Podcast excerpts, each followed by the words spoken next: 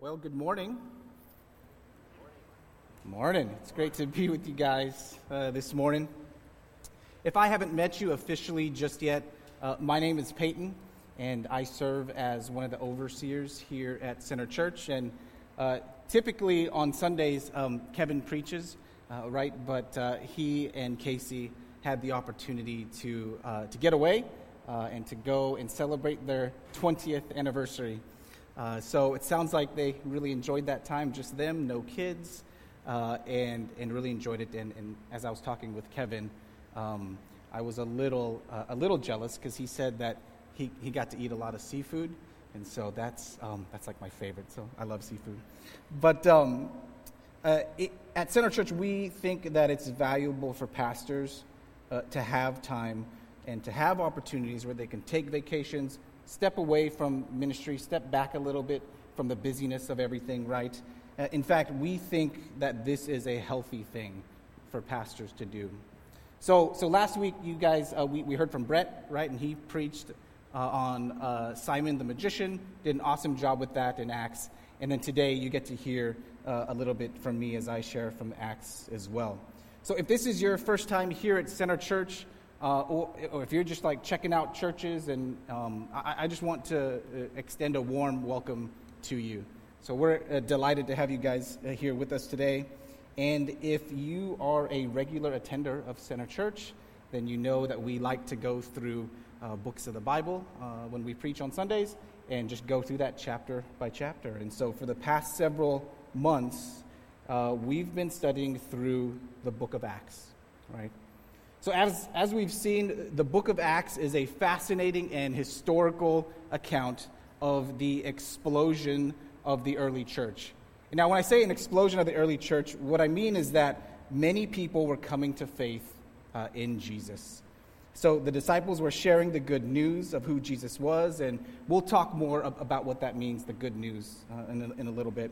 Uh, just know that as they were sharing the good news of Jesus in and around Jerusalem, uh, we see thousands of people come to faith uh, in Jesus and respond in repentance. And so we, have already learned that uh, as new believers were coming to faith and as the disciples are going from town to town, uh, we see these new communities, right, that are being formed. New communities where generosity and worship were rich. So, what we're seeing is the fulfillment of Acts 1 8, where Jesus said, You will be my witnesses in Jerusalem and in all Judea and Samaria and to the ends of the earth. Now, before we read the text this morning, here's just a brief summary of the context of what was unfolding at this time, right? So, Stephen was martyred in chapters 6 and 7. The religious leaders had him stoned to death for speaking against the religious practices and speaking about Jesus. Chapter 8, verse 1, right? There was great persecution against the church in Jerusalem, uh, and they were scattered all throughout the regions of Judea and Samaria. And in chapter 8, verse 3, right? We see that Saul was ravaging the church. He was entering into house after house, dragging men and women out of their homes, uh, and committed them to prison. And so you might think that uh, the situation was hopeless, right? And the circumstances were grim. But look at what the Holy Spirit was doing in the midst of their persecution, right? In Acts 8 4, while they were scattered, they went about preaching Christ. Chapter 8, verse 7 miracles were being performed, paralyzed people were being healed, like demons were being casted out of people. Like there was some really crazy stuff that was happening uh, at this time. Uh, and in chapter 8, verse 8, we read that there was much joy in the city. So, in the midst of persecution, what was heaviness and darkness for the Christians at this time, there was much joy. And so, this morning, I'm excited to share uh, with you a message of hope and transformation uh, in Acts.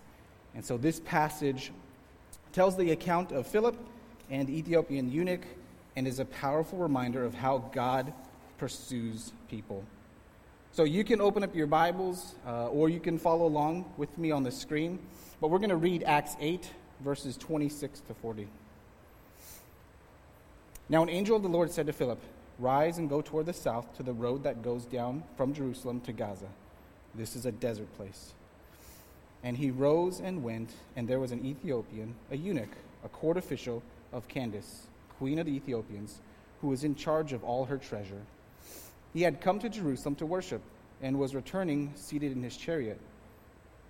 And uh, he was reading the prophet Isaiah. And the Spirit said to Philip, Go over and join this chariot. So Philip ran to him and heard him reading Isaiah the prophet and asked, Do you understand what you are reading? And he said, How can I, unless someone guides me? And he invited Philip to come up and sit with him. Now, the passage of scripture that he was reading was this Like a sheep, he was led to the slaughter, and like a lamb before its shearer is silent, so he opens not his mouth. In his humiliation, justice was denied, uh, was denied him. Who can describe his generation? For his life is taken away from the earth. And the eunuch said to Philip, About whom, I ask you, does the prophet say this? About himself or about someone else? Then Philip opened his mouth, and beginning with this scripture, he told him the good news about Jesus. And as they were going along the road, he came uh, to some water, and the eunuch said, See, here's water. What prevents me from being baptized? And he commanded the chariot to stop, and they both went down into the water, Philip and the eunuch, and he baptized him. And when they came up out of the water, the Spirit of the Lord carried Philip away, and the eunuch saw him no more, and went on his way rejo- rejoicing. But Philip found himself at Azotus, and as he passed through, he preached the gospel to all the towns until he came to Caesarea. Let's pray. God, thank you so much uh, for your word. Thank you so much for your church. Uh, thank you, God, that we can read this and that you, you speak to us. And so, God, would, would you speak to us now? Would you speak to our hearts through your word? May we see your goodness and your mercy and just your love for us, for your people. So bless this time, God. We, we uh, dedicate this to you and we worship you in Jesus' name. Amen. Okay, so what we read uh, this morning is an account of the Holy Spirit, the Ethiopian eunuch, uh, and Philip, the foreign uh, Philip. Uh, and so, with this particular story, um, it, it, could be easy for us to just read through this account and think to ourselves, like, "Wow, this this is really good," right? Uh, so uh, Jesus is preached. the Ethiopian eunuch comes to faith, and the Holy Spirit is powerful. Like we could be done right now. Like that, that's all good. It, it, it's great, right? Uh, slam dunk. Uh, way to go, Philip. Uh, so, uh, but here's the thing. Although these things are true, um, it, it's good for us to to dig in uh, and see the truths that God lays out for us in His Word. So, so let's do that. Uh, what I want to do is is walk through these verses and elaborate on some points. Right? Give a little bit of context, and hopefully lead us in answering a couple questions, right? The first question is what does this passage mean to us? Right? What does this passage mean to us? And then the second is what does this passage say about God? So, reading in verse 26 Now an angel of the Lord said to Philip, Rise and go toward the south to the road that goes down from Jerusalem to Gaza. This is a desert place. So, what, what we read here uh, in the first verse is what we would call a divine encounter. Right? We find examples of divine encounters all throughout the Bible, many times, both in the Old Testament and in the New Testament, uh, where an angel of the Lord is sent by God to interact with people as his spokesman uh, or representative.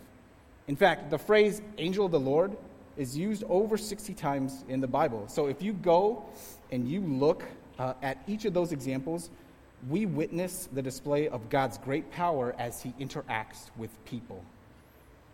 So, so whenever we read about an angel of the Lord in the Bible, uh, we know that something significant is about to happen between God and between people. So here we see the angel interacting with Philip, right, leading and prompting him to do something. Rise and go toward the south to the road that goes down from Jerusalem to Gaza. This is a desert place. And he rose and he went. So, so Philip now is on his way. He's going down the road in the desert as he was instructed. and then meets up with the Ethiopian eunuch, right? And he rose and went, and there was an Ethiopian eunuch, a court official of Candace, queen of the Ethiopians, who was in charge of all her treasure. He had come to Jerusalem to worship and was returning, seated in his chariot, and he was reading the prophet Isaiah. And the Spirit said uh, to Philip, Go over and join his chariot. Okay, so we don't really know a lot about uh, the Ethiopian eunuch aside from what we read uh, here today. And so he most certainly was a high ranking official. Uh, and so he, he, he, probably wasn't a chump, right? Um, he probably knew how to do his job well. Uh, he most likely was very competent. The, the king and queen wouldn't necessarily put someone in charge of all the treasure um, if the person uh, was incompetent or didn't know what they were doing. So, so he was probably a sharp guy. Another observation uh, that we can take note of it, is that the Ethiopian had some sort of faith uh, in God. He specifically traveled north to Jerusalem to worship God, presumably at the temple. Uh, and so the, the Old Testament tells us that the temple is where God dwelt. Right? His presence was filled in the temple, and it's where his people would go to worship him and to offer up sacrifices. So it was customary as part of worshiping at the temple to offer up sacrifices. Like, this is what you would do when you go to the temple. You would offer up sacrifices, right? To cover for your sins, you would offer uh, up prayers and possibly some incense in certain situations. And so we'll, we'll touch more uh, on temple worship and the significance of animal sacrifices in, in a little bit more detail here. Okay, another observation that is key to note uh, and is really important is the fact that he was a eunuch. Do you know what a eunuch is? Right? Some of you may already know what it means to have the title of a eunuch, but basically, eunuchs were castrated, right? So they were in service to the rulers and were often placed in positions uh, of, of access, right? And so um, sometimes they'll have access to the king's concubines or wives, or, or uh, in this case, the, the eunuch may have spent some time around uh, the queen a lot. And so, because eunuchs could not procreate, uh, they were not a threat to the sovereign's rule. Right? They, they couldn't establish like a competing lineage. Uh, and so, eunuchs were, were castrated. And what's important to know is that the Old Testament uh, the Old Testament law prevented eunuchs from entering into the temple to worship. Deuteronomy 23:1 says, "No one whose testicles are crushed or whose male organ is cut off shall enter the assembly of the Lord." So, folks, th- this is a key barrier that the Ethiopian eunuch was faced with when going to Jerusalem to worship God. Right? There, there was a barrier between the eunuch and God because it was there in the temple where God's presence was filled. So keep that in mind as, as we walk through the verses today. Just keep that in mind that there were barriers that the Ethiopian eunuch faced regarding temple worship and his access to God. Okay? Okay, so moving on. Uh, so the Ethiopian, uh, Ethiopian eunuch was on his way home after worshiping in Jerusalem, however that may have looked, right? Uh, and, and he met Philip on the road. Now, this was a long journey that took a really long time, right? Going to Jerusalem, it, it wasn't some quick weekend trip, you know, that he and his entourage uh, uh, took. It, it, would have taken several weeks, right? The entire journey there and back would have taken several weeks uh, just to get to Jerusalem. And so it was an expensive trip, but the eunuch was determined to go and worship God. And we know uh, from reading the verses here this morning that the journey and, and his encounter with Philip would basically change his life forever. So Philip ran to him and heard him reading Isaiah the prophet uh, and asked, Do you understand what you're reading? And he said, How can I unless someone guides me? And he invited Philip to come up and sit with him. So I, I love uh, the, the response here by the Ethiopian eunuch. Like, how can I understand what I'm reading if, if someone doesn't help explain it to me? Right? And so it was a genuine question, and maybe it's one that you have faced as well, right? Uh, do you sometimes find yourself like reading the Bible and you just don't quite follow what it's saying, or it's just unclear of the significance of the passage that you're reading, right? This is normal. And so you aren't expected to know everything about the Bible by yourself in your own power, right? There, there are a couple things here that we can learn from the Ethiopian eunuch in verse 30. And so the first is that humility is an ingredient for heart transformation. Humility is an ingredient for heart transformation. And the second is this God instructs others, God instructs us through others in the church. God instructs us through others in the church. Now, uh, okay, notice here, uh, so side note, right? There's a capital C in church here. So when I say church, I'll be saying that a lot this morning. When I say church, what I'm referring to is not like a place or a building. What I'm, what I'm referring to is uh, the people, right? The people that make up the church. So if Jesus is the head of the church, we are the body. So when you hear me say church, what I'm referring to are the people in the church, okay? So there's a tight correlation here between humility and receiving instruction. Right? So these two points are interconnected. And so, it, is it easier for you to receive instruction from others in the church with a prideful heart or, or a heart of humility? Right? So, humility and instruction, they go hand in hand. And God, in His kindness, orchestrated it in such a way that the Ethiopian eunuch had an opportunity to understand what he was reading in the scripture through Philip. So, this is what God does in his great kindness. He orchestrates things in such a way so that we can have understanding. So, he, he doesn't leave us in the dark, he doesn't leave us to fend for ourselves, right? In fact, God never intended for us to walk by faith by ourselves. In addition to the Holy Spirit, God has gifted us with the church. Right? He has gifted us with each other. So, do you know that you are a gift for the church? Do you see yourself as a gift to others? You are. Right? Our role as a church is uh, to exhort each other, to correct, to instruct uh, in the Lord and to remind each other of the gospel, right? To, to remind each other uh, who we find our hope in, and that's Jesus. So let me ask you this Do you struggle to view the church as a gift from God? More specifically, do you sometimes struggle to view others in Center Church as God's gift and provision to you? If so, know that God loves those people. God loves his church. Right? He doesn't despise his church. The fact is, we need humility to allow others in the church to sharpen us. And we need to sit under the, the teaching and sharing and instruction from others in the church. Basically, we need to, we need to, uh, others to, to guide us spiritually, right? It's, it's part of being the church. And I recognize that that's not necessarily an easy process, right? And, and I'm, I'm preaching to myself with this, right? That's not an easy process, but uh, that's part of being the church. Like, we should expect it to be messy.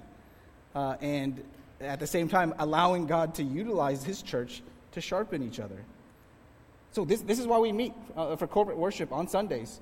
This is why we meet throughout the week in our community groups, right? To have others and allow others to speak into our lives. Psalms 25, 8 through 9. Good and upright is the Lord.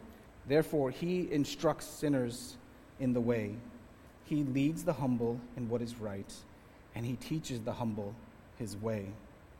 So, a, a heart attitude of humility helps us to have a proper biblical view of God and ourselves and, and others. And Jesus himself, he, he was the greatest example of humility. Right? So if, if Jesus encountered humility, why wouldn't we? right? Okay, so, so moving on. When, when Philip met with the Ethiopian eunuch and heard him reading out loud, the eunuch was reading from Isaiah 53. Now, what I want to do is actually go and read the entirety of Isaiah 53. Now, the chapter's not long, it's only 12 verses, uh, but it's just saturated and dripping with gospel good news. And so, Isaiah 53 was a prophecy describing a suffering servant, Jesus, that was written some hundreds of years uh, before Jesus' earthly ministry. So it's really good and rich, and I'd like us to, to read through that. So uh, Isaiah 53 says this Who has believed what he has heard from us? And to whom has the arm of the Lord been revealed? For he grew up before him like a young plant, and like a root out of dry ground. He had no form or majesty that we should look at him, and no beauty that we should desire him. He was despised and rejected by men, a man of sorrows and acquainted with grief. And as one uh, from whom men hide their faces, he was despised, and we esteemed him not. Surely he has borne our griefs and carried our sorrows, yet we esteemed him stricken, smitten by God, and afflicted. But he was pierced for our transgressions, he was crushed for our iniquities. Upon him was a chastisement that brought us peace, and with his wounds we are healed. All we like sheep have gone astray. We have turned every one to his own way, and the Lord has laid on him the iniquity of us all. He was oppressed and he was afflicted, yet he opened not his mouth. Like a lamb that is led to the slaughter, and like a sheep that before its shearer is silent, so he opened not his mouth. By oppression and judgment he was taken away. And as for this generation, who considered that he was cut off out of the land of the living, stricken for the transgressions of my people? And they made his grave with the wicked and with a rich man in his death, although he had, no, had done no violence, and there was no deceit in his mouth. Yet it was the will of the Lord to crush him. He has put him to grief. When his soul makes an offering for guilt, he shall see his offspring. He shall prolong his days. The will of the Lord shall prosper in his hand. Out of the anguish of his soul he shall see and be satisfied. By his knowledge shall the righteous one, my servant, make many to be accounted righteous, and he shall bear their iniquities. Therefore, I will divide him a portion with the many, and he shall divide the spoil with the strong, because he poured out his soul to death and was numbered with the transgressors. Yet he bore the sin of many and makes intercession for the transgressors. Okay, so that was Isaiah 53. This is what the eunuch was reading. Now let's jump back to Acts 8:34, right? And the eunuch said to Philip, "About whom, I ask you, does the prophet say this? About himself or someone else?" Then Philip opened his mouth, and beginning with this scripture, he told him the good news about Jesus. And church family, this, this is it. Like, this is what it's all about. Right? This is the primary thrust of this morning's text. Jesus is the main point. Like, we don't have to read between the lines for any implied meaning or metaphorical imagery, right? Uh, Philip just lays it out explicitly and directly. It's all about the good news of Jesus. Jesus was the one who was despised. Jesus was the one who was despised and rejected he was a man of sorrows. He was familiar with grief. He was held in low esteem. He was pierced for our transgressions. He was crushed for our iniquities. His wounds healed us. He held the iniquity of us all. He was oppressed. He was afflicted. He remained silent in front of his accusers. He was stricken. He was in anguish. He bore our sin. And in the Bible, we find several Old Testament prophecies and, and foreshadowing of Jesus as the coming Messiah. And then in the New Testament, Jesus fulfills those prophecies as the revealed Messiah and Savior of the world. Right? So, have you ever asked yourself why? Like, why did all these things have to happen to Jesus? Why did he have to suffer for us? Why did he die for us? Like, why is there significant in Jesus' death? Because here's the thing like, I would be willing to die for my family members. Like many of you probably would as well, right? For, for my kids, I would be willing to die to save my wife and my kids from death. So then, why was Jesus' death so significant?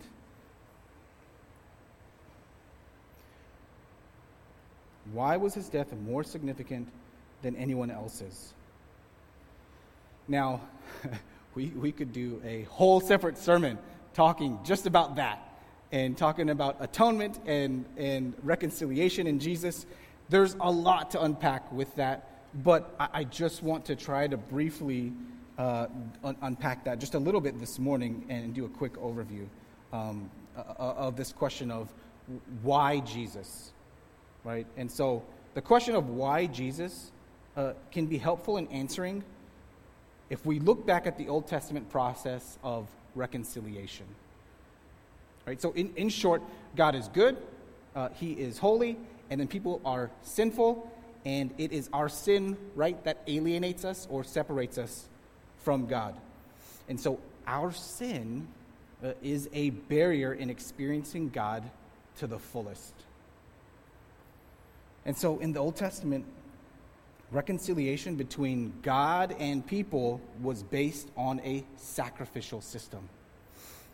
So you can find passages for understanding atonement and, and the sacrificial system primarily in Leviticus, right, in chapters 4 through 6 and 16. Uh, and so Leviticus outlines some really detailed like procedures for different types of sacrifices, different types of sin um, that you know that individuals or the nation of Israel as a whole, um, different type of sacrifices that they could offer up for atonement.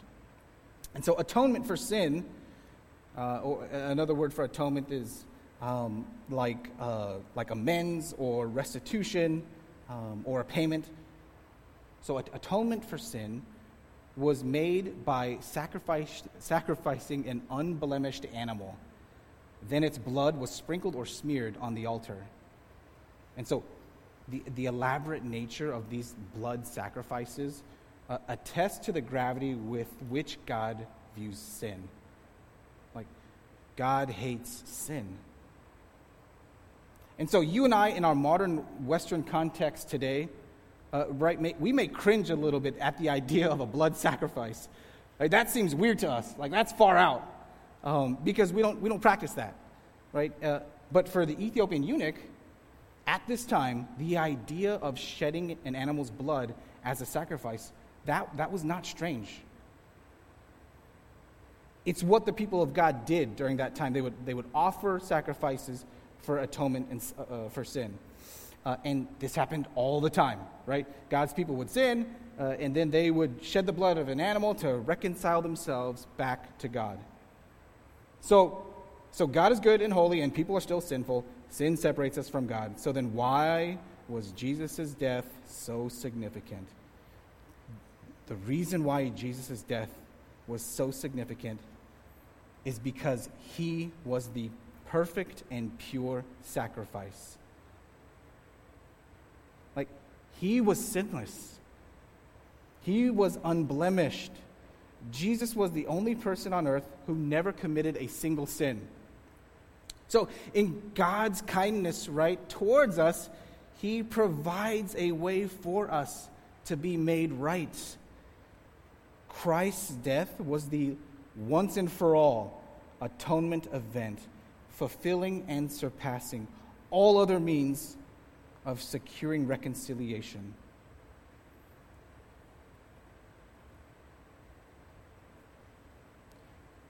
This is good news for us. And this is why you and I today, as followers of God, this is why we don't do animal sacrifices right? We, we no longer have to make animal blood sacrifices. The payment has been made in full through Jesus, our sacrificial lamb. So, this, this is good news for us, Romans 6:23 says, uh, "For the wages of sin is death, but the gift, the free gift of God, is eternal life in Christ our Lord." And, and again, the, the, the beauty of all this is that God didn't leave us hopeless and fending for ourselves, but rather He provided the way for us to be reconciled in Jesus. And Jesus, in His humility, willingly went to the cross and suffered a, a terrible crucifixion death. and so, Jesus experienced all of these things so that you and I could be made righteous. And he did these things so that we could experience spiritual freedom. I mean, can you imagine, like the Ethiopian eunuch, what he felt when Philip connected the dots between Isaiah 53 and Jesus? Like, the Ethiopian eunuch had to be thrilled to hear the good news about Jesus' life, death, and, re- and resurrection. Like, Philip ha- was blowing his mind, right? So, the Ethiopian who was prevented from worshiping God in the temple because he was a eunuch, because of who he was, now has access directly to God through Jesus. So th- this had to be mind blowing, right, for the eunuch. For the first time in his life, the Ethiopian eunuch experienced a gospel wakefulness. Author uh, Jared Wilson wrote the book that uh, maybe several of you are familiar with titled Gospel Wakefulness. And in the book, uh, he says that gospel wakefulness means treasuring Christ more greatly and savoring his power more sweetly. And he goes on and emphasizes that gospel wakefulness is not something that is learned or attained.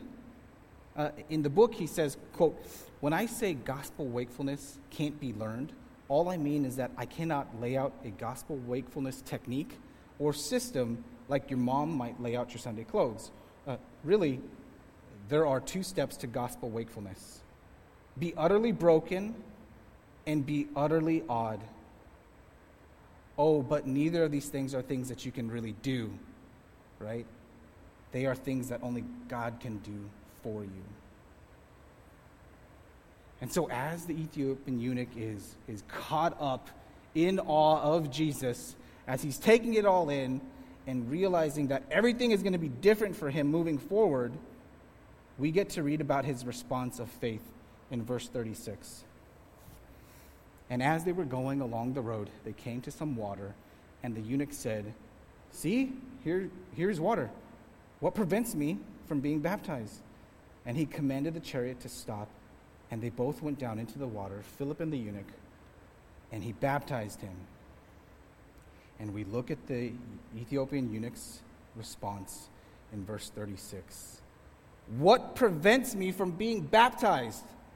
Like, so place yourself in the eunuch's shoes as he asks this question, right? What prevents me from being baptized? As a eunuch who previously had restricted access to God, what prevents me now from experiencing God in all his fullness? And I can hear Philip saying, like, nothing, right? Nothing prevents you anymore. You are free. Come to God in all fullness. Nothing is preventing you.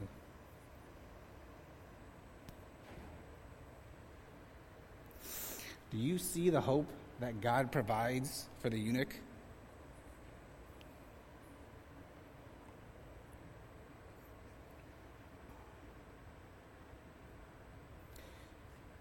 Do you see God removing barriers in the eunuch's life?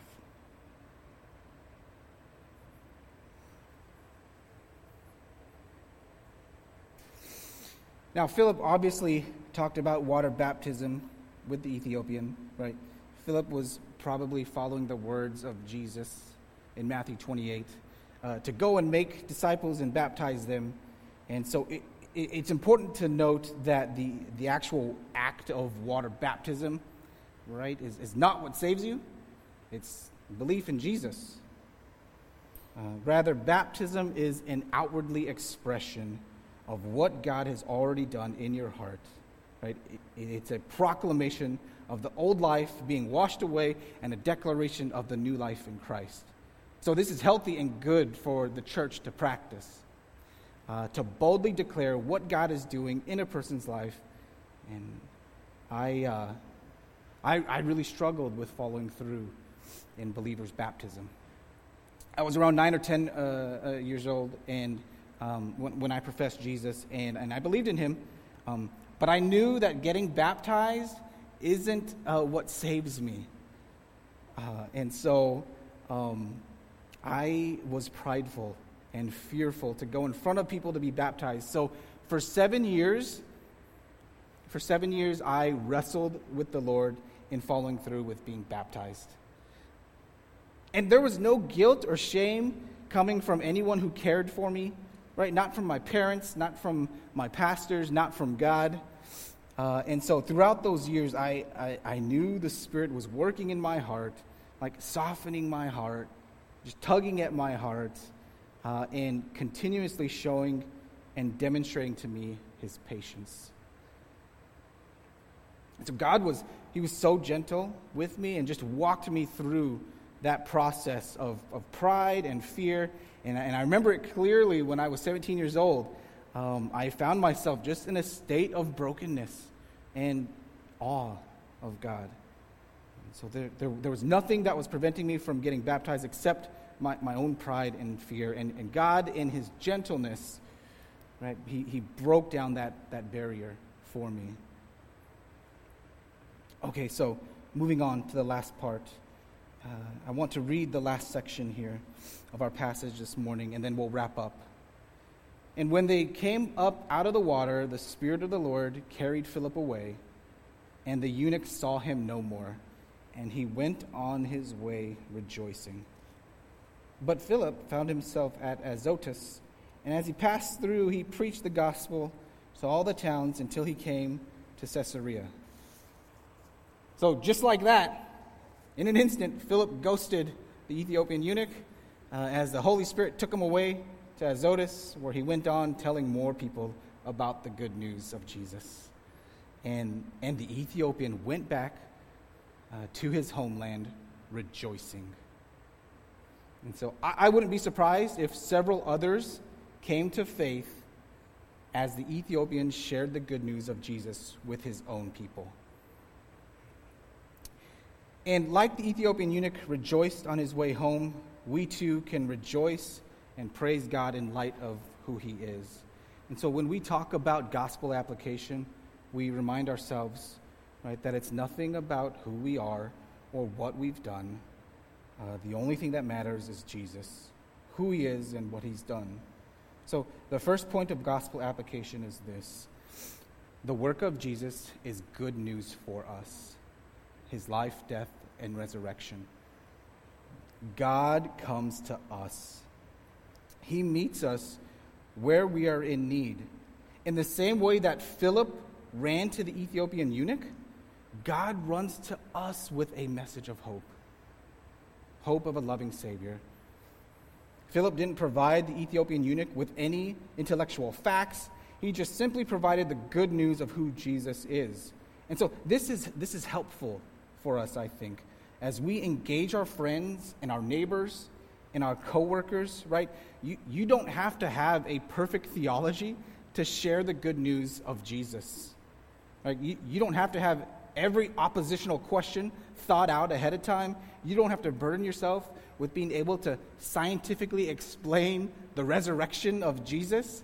Like, th- those, are, those are good things to know, but they shouldn't be a hindrance for us in, in, in sharing uh, the good news with those that we care about. And so God is in the business of transforming people. Uh, that's what he does. That, that's his job. He transforms uh, hearts, he changes people. The Holy Spirit will do the job of transforming hearts. You're just the messenger of the good news of Jesus, right? just like Philip was. The second point of gospel application is this that God breaks down barriers for our belief. Just like he broke down barriers for the Ethiopian eunuch to come to faith, he does the same with us. And he, he does it in kindness and in mercy. And so God doesn't just break down barriers for us to come to salvation, but, but God removes barriers that we face every day in our life that prevent us from going to Him and trusting Him in everything. He breaks down barriers in our trusting Him with how we treat others, especially those that we don't like. He breaks down barriers in our trusting Him with things that medicine doesn't seem to fix. He breaks down barriers in areas of our unbelief. And third and lastly, uh, Jesus is our sacrificial lamb. He took on God's wrath so that we wouldn't. God's greatest expression of love towards us is found in Jesus. So let's, let's rest in that.